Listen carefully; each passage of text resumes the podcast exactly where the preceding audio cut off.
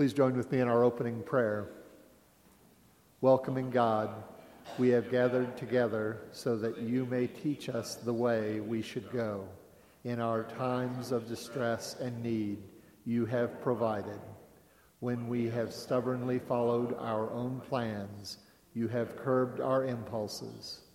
From our days of confusion and aimless wandering, you have rescued us and restored us to our true identity. Meet us now as we worship together to shape us into a righteous, reconciling people. Amen. Please join in our prayer hymn, God Will Take Care of You, United Methodist Hymnal number 130, verses 1, 2, and 4.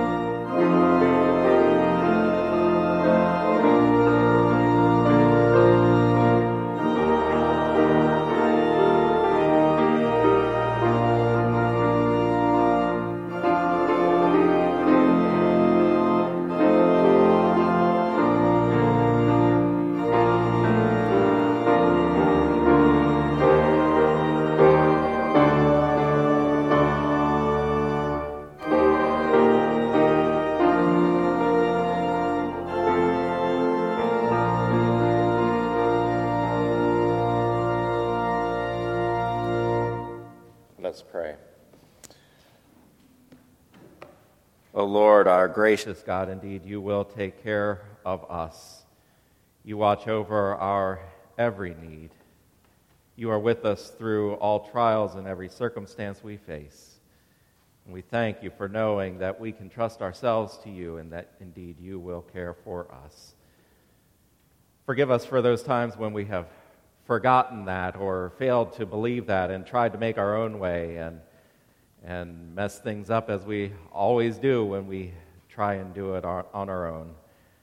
Forgive us, Lord, and restore us to your gracious presence and to your uh, love that is always with us. And Lord, as we are reminded now that you will take care of us in every circumstance, hear us now as we, in this time of silence, lift to you our individual concerns wherever we are right now. Hear us in this time of silence.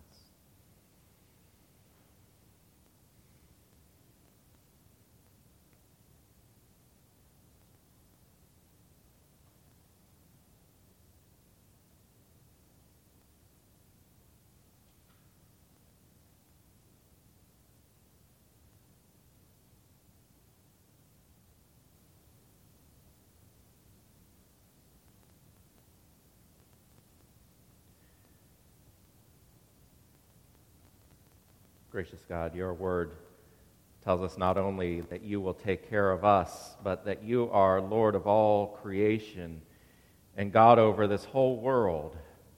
And so we lift up not just our concerns for ourselves, but for this country, for our community, for this world, for people around the world who are going through ordeals that we cannot even imagine.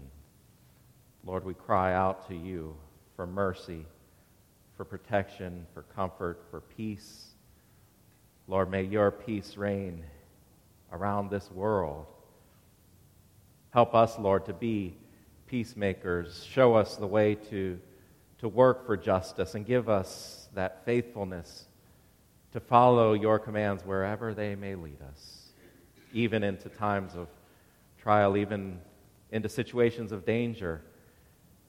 Give us that faithfulness to trust in you and to follow you in all things, that we may be your witnesses to the end of the world. We pray this in Jesus' name as we offer to you now the prayer that he teaches us to pray together. Our Father, who art in heaven, hallowed be thy name.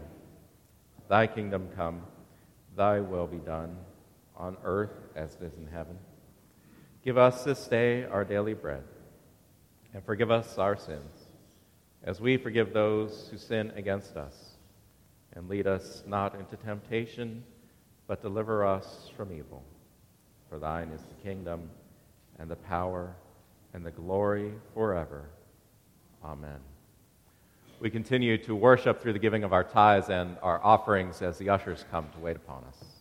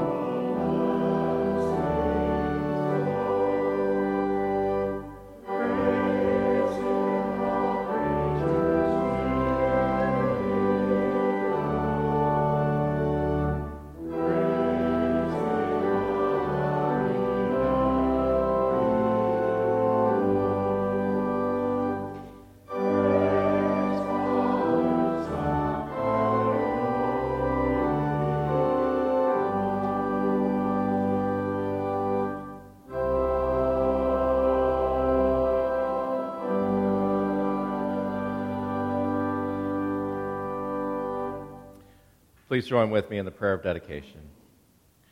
We come with joy and thankfulness for the many blessings we have been given.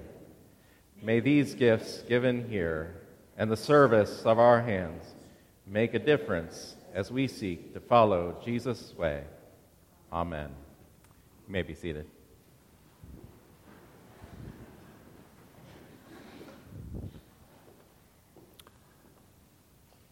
Today's scripture lesson is taken from the book of Daniel, chapter 11, verses 40 to 45. At the time of the end, the king of the south shall attack him. But the king of the north shall rush upon him like a whirlwind, with chariots and horsemen, and with many ships. He shall advance against countries and pass through like a flood. He shall come into the beautiful land, and tens of thousands shall fall victim. But Edom and Moab and the main part of the Ammonites shall escape from his power. He shall stretch out his hand against the countries, and the land of Egypt shall not escape. He shall become ruler of the treasures of gold and, sil- and of silver, and of all the riches of Egypt, and the Libyans and the Ethiopians shall follow in his train. But reports from the east and the north shall alarm him, and he shall go out with great fury to bring ruin and complete destruction to many. He shall pitch his palatial tents between the sea and the beautiful holy mountain. Yet he shall come to his end with no one to help him. The word of God for the people of God. Be God.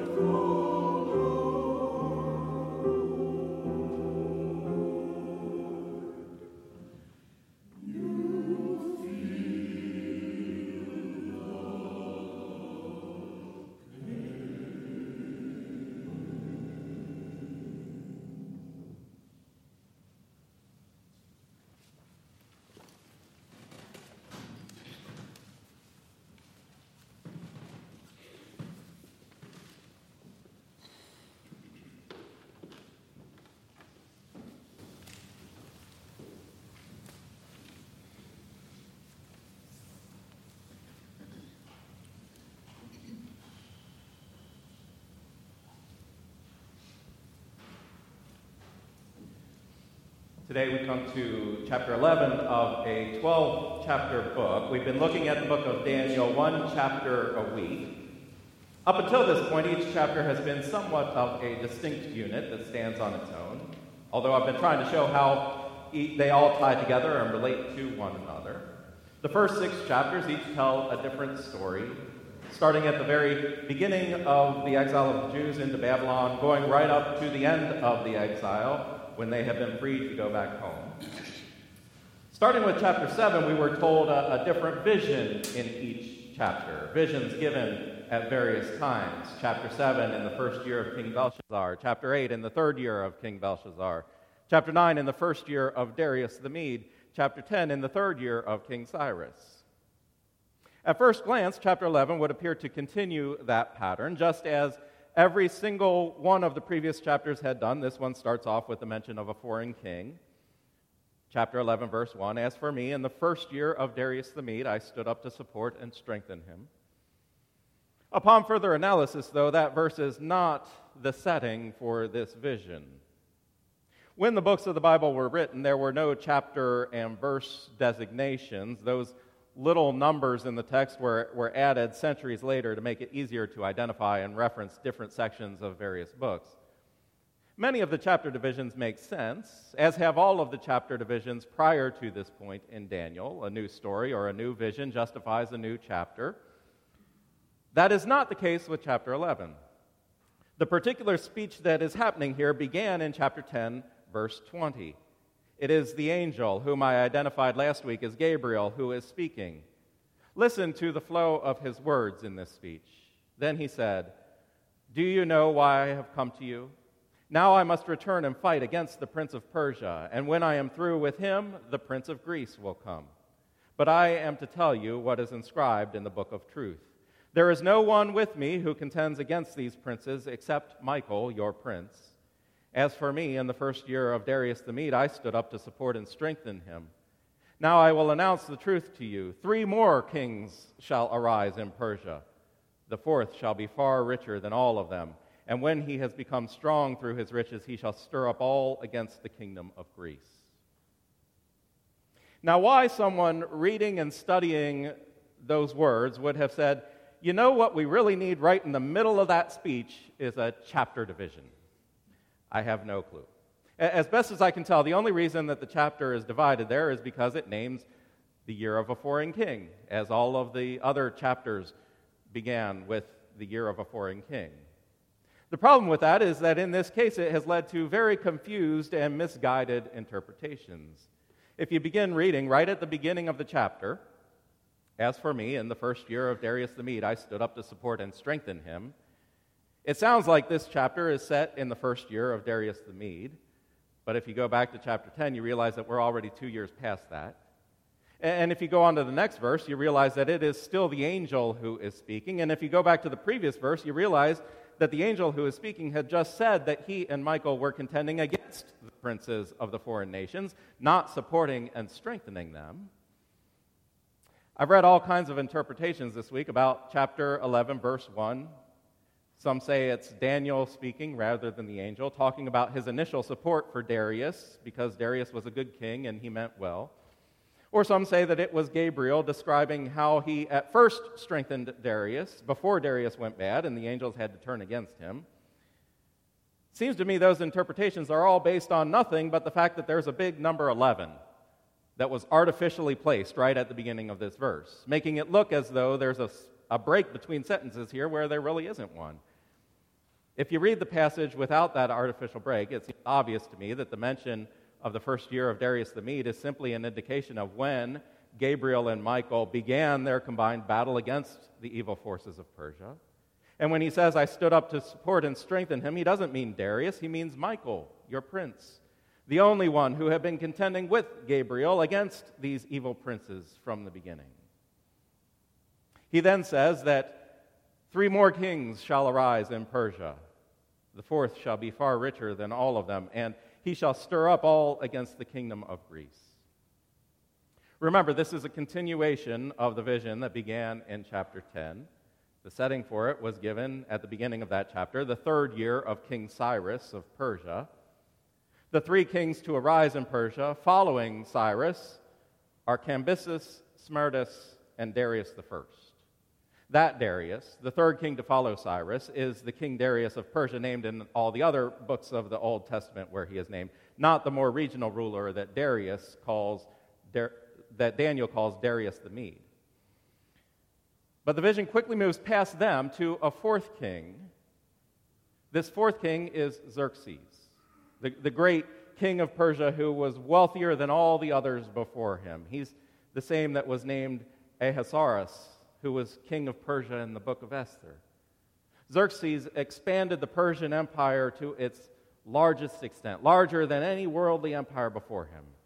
He, he even attempted to attack Greece, as is indicated here in Daniel 11:2, but he was defeated in that attempt. Over a hundred years later, when Alexander the Great began his conquest of the world, he attacked Persia with special vengeance, claiming retaliation for the attack of Xerxes. It is this same Alexander the Great who is the warrior king of verse 3, who will rule with great dominion and take action as he pleases. But then, according to verse 4, while still rising in power, his kingdom shall be broken and divided toward the four winds of heaven. If this is beginning to sound familiar, well, it should. These are the same events that we saw prophesied in chapter 7 as the second and the third beast, and as the ram and the goat of chapter 8. Daniel chapter 11 is a prophecy of these very same kingdoms and, and the same kings, but with much more specific detail than we got in the earlier chapters. Why it was necessary for Daniel to receive the same prophecies he had already received several years before, I don't know. Why he was given much more explicit detail here when he had already received the broad brush strokes, I don't know that either. Most of this chapter reads very much like a history book, except that the events are set in the future rather than the past, and the names are removed. Everything lines up precisely with what later took place historically, from Alexander the Great right on down to Antiochus IV. I'm not going to go through verse by verse, line by line, matching up the prophecy with the historical record. If you're interested in that, you can find it in just about any commentary on Daniel. It's kind of uncanny, though, the way it all lines up. In, in fact, the detail given in this chapter is so precisely in line with history that it tends to cause two polar opposite responses from those reading it and studying it today. For those who believe in predictive prophecy, the belief that, that God reveals through certain prophets things that will take place in the future, Daniel chapter 11 is absolute proof that predictive prophecy is true. Everything that is predicted in this vision came to pass over the next few hundred years in astonishing detail. For those who don't believe in predictive prophecy, Daniel 11 is proof that this book, or, or at least this section of the book, was not written when it purports to have been written. Rather, it was written in the second century BC during the reign of Antiochus IV, but set hundreds of years earlier to give it added weight. That's why the details line up so perfectly, because they've already taken place. Both of those approaches miss the fact that the Bible is not supposed to prove anything. Faith is a gift from God. It cannot be proven one way or another by words on a page, but only by the Spirit within. When you read the Holy Scriptures with eyes and heart enlightened by the Holy Spirit, you see that there is a revelation within it that goes far beyond an account of historical events that occurred thousands of years ago the scripture reveals something of our world today, of human nature as it always has been and continues to be, and of our God who provides our redemption through Jesus Christ. For example, Daniel 11:27 The two kings, their minds bent on evil, shall sit at one table and exchange lies. But it shall not succeed, for there remains an end at an appointed time. We can easily put that into historical context. The, the prophecy here is referring to a time when Antiochus IV will be ruler of Syria and Ptolemy VI will be ruler of Egypt. And at the time, the Ptolemies of Egypt possessed the Holy Land. Antiochus IV wanted to control not just Palestine, but all of Egypt as well. And so he, he attacked Egypt, and he even gained some support from some of the leading Jews at the time. But Antiochus was unsuccessful in his campaign against Egypt. So the two rulers, Antiochus IV and Ptolemy VI, negotiated for peace. As Daniel 11:27 indicates, though, this was a false peace. Neither ruler had his mind set on peace. Both had their minds bent on evil. So all they were really doing, as Daniel puts it, was exchanging lies. But then the verse goes on by saying that they would be unsuccessful in these duplicitous negotiations, for there remains an end at the appointed time. In other words, God already had a plan for how it would all play out, so their attempts at world domination and their petty lies to one another would really mean nothing because God was the one in control, a control that neither one of those rulers would ever be able to grasp for themselves, try as they might. That's the history of it. But it doesn't take much thought to realize that this isn't just the history of that moment. This is the history of the world. This is the situation still today. Worldly rulers grasp at power. When their attempts don't turn out as planned, they negotiate for peace. But peace is not really what they have in mind. What they really have in mind is setting the stage for the next power grab. And so they sit at the table and speak lies to one another. That's the geopolitical reality that has played out time and time and time again, and it continues to this day. But the second half of the verse gives the theological reality. All of the lies, all of the scheming, all of the minds bent on evil, ultimately they will all come to nothing, for there remains an end at the appointed time. God is still in control. God knows how it will all play out. God knows how even the worst of evil plots and the most despicable of lies will be used to accomplish his plan, which cannot be thwarted. The end is already appointed.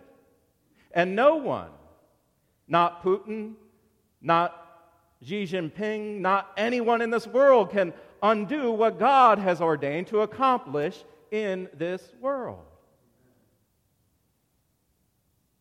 Another example is Daniel 11:32.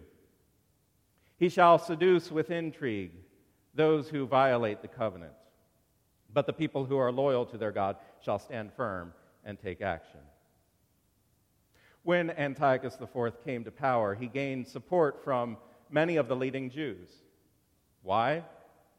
because the Jews at that time were under the control of Ptolemy VI, making him their enemy.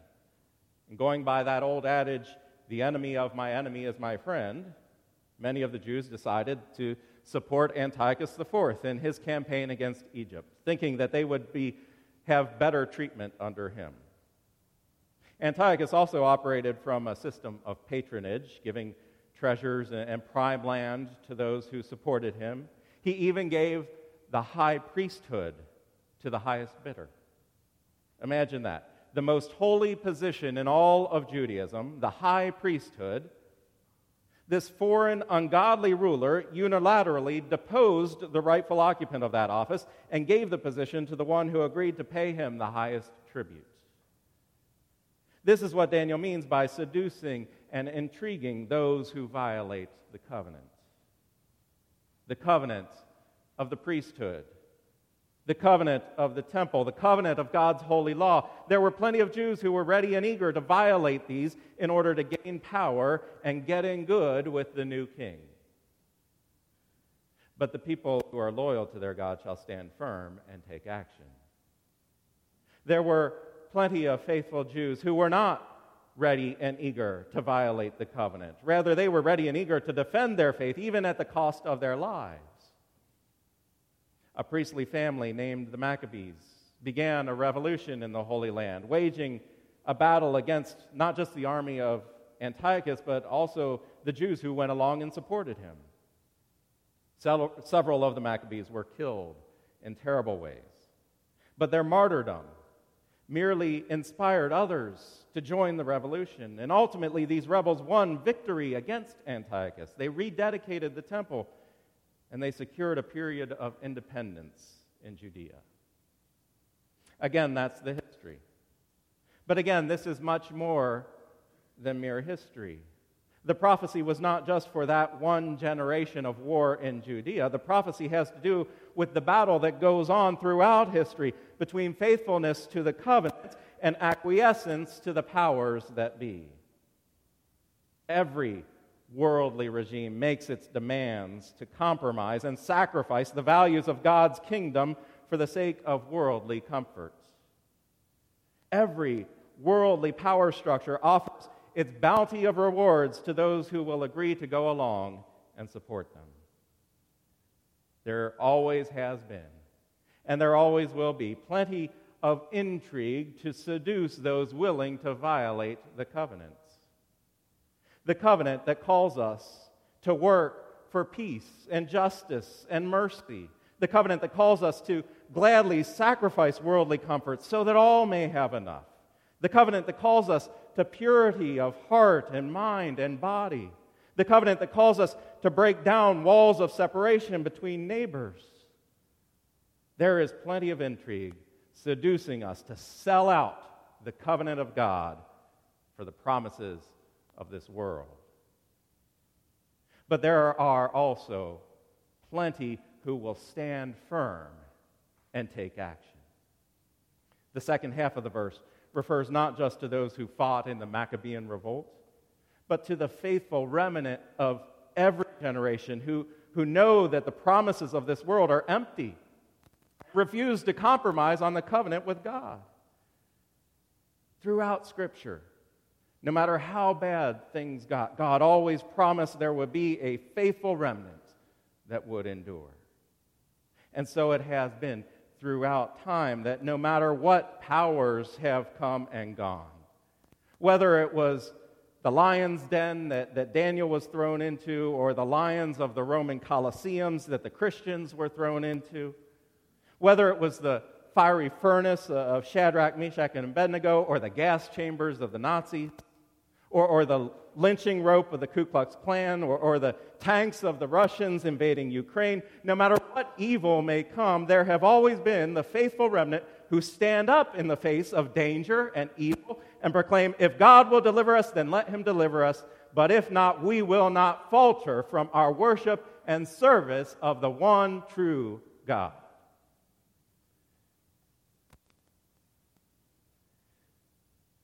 The next verses in Daniel 11 talk about the persecution of the wise and the faithful, the fact that they will suffer for the stand that they take. And then verse 35 says, Some of the wise shall fall, so that they may be refined, purified, and cleansed until the time of the end. Here is an important piece of revelation Many of the faithful would suffer. Indeed, some of them would even die for their faith. But this would not be a tragedy. It would not be tragedy. Their sacrifice would not be lost. That's what this revelation tells us. God will use their faithful sacrifice for their own refinement and purification. This goes back to a Jewish insight that was at the heart of the exile. The Jews suffered greatly in the exile, but they came to understand that they were not innocent victims. They realized that the exile was the result of their own sin as a people for which they all bore responsibility. But through the exile, God was not just punishing them as if divine retribution is what mattered. Rather, God was refining them. Punishment is not the point, purifying is the point. The Jews had to go through the exile so that they could come out of it on the other side more holy, more pure, more like the children of God. The same thing holds true every time faithful people suffer for their faith. We need to remember we are not innocent. None of us are. We are not sinless. We are not perfect. But God does call us to that. That's God's ultimate design for us. Be perfect as your heavenly Father is perfect. Go and sin no more. Anytime we go through a, a period of persecution or, or suffering for our faith, that can be a refiner's fire for us, burning away the dross of sin, purifying us all the more, getting us ever closer to that image of Christ. Daniel is revealing here in this vision that the faithful can rejoice even in suffering, even in death, because all of it is drawing them closer to God until the time of the end. Because at the time of the end, that's all that is going to matter anyway. Taking up your cross. It may hurt right now, but it is to your eternal benefit to lift that cross high and glory in it. One more verse for us to consider this morning from Daniel 11, the last verse of the chapter. Daniel 11:45. He shall pitch his palatial tents between the sea and the beautiful holy mountain, yet he shall come to his end with no one to help him. The history here is harder to line up. Starting with verse 40, the vision seems to diverge from events related specifically to Antiochus Epiphanes leading some to think that Daniel is seeing a different king here. Whoever it is that these verses are about, the interesting thing about the passage is the end that comes to this evil ruler. It's the same end that comes to every evil ruler. He shall come to an end with no one to help him. This is characteristic of apocalyptic literature in general. There's this long, detailed battle, quite a build up to the end with everything coming to a head, and then it's over. Evil is defeated, just like that. That's what is depicted here in Daniel 11:45. The evil ruler has gone through much and detailed intrigue and war. There have been battles one after another. He has consolidated his power. He is at the height of his earthly glory, settling down and pitching his palatial tents between the sea and the beautiful holy land. And then just like that, it's all over. He shall come to his end with no one to help him. The world's not going to help him. Why should it? His time is over. All the world cares about is itself. His time is finished. His power is at an end. He can't do anything for anyone anymore, so they're not going to do anything for him either. The world bids him farewell and moves on to the next, the next grasp for power, the next beast that rises up to replace the one before it. Heaven's not going to help him. He rejected God. He, he tried to put himself in the place of Christ. He made himself the ultimate ruler and authority over all things. When that rule and authority dries up, what's left? Nothing. Nothing. That is the reality of all earthly kingdoms and all evil kings. They eventually come to their end, and there is no one left to help them. No one who can stop it. No one who can make their power and prosperity last because their power and prosperity was only of this world, and everything of this world has its designated end. Who does have someone to help them in the end? We do. The faithful people of God do the, the ones who have stood by God all along and refused to compromise for worldly wealth and power, those who have stayed faithful to the covenant through every time of trial, through every great ordeal. For those who make the Lord their God, the time of the end is not an end, but only a new beginning. For our God is eternal, and his promises are beyond the things of this world. We have the host of heaven behind us. We have the Christ as our salvation. We have God as our Lord and our shelter. Not just for now, but forever. Forever. Thanks be to God. Amen. I invite you to stand as you're able now for our closing hymn, which is number 370 in the hymnal Victory in Jesus.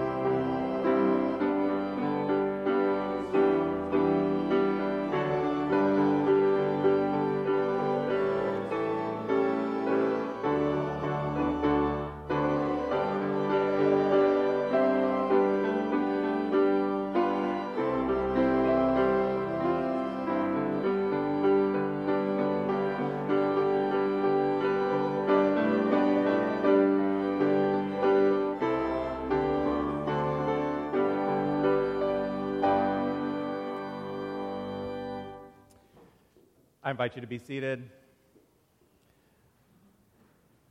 The Lord is our shield, our strength, our protection, our help in every trial. And so as you come from, as you leave this place, may you go in that help and in that protection of the Lord. God Father, Son, and Holy Spirit. Amen.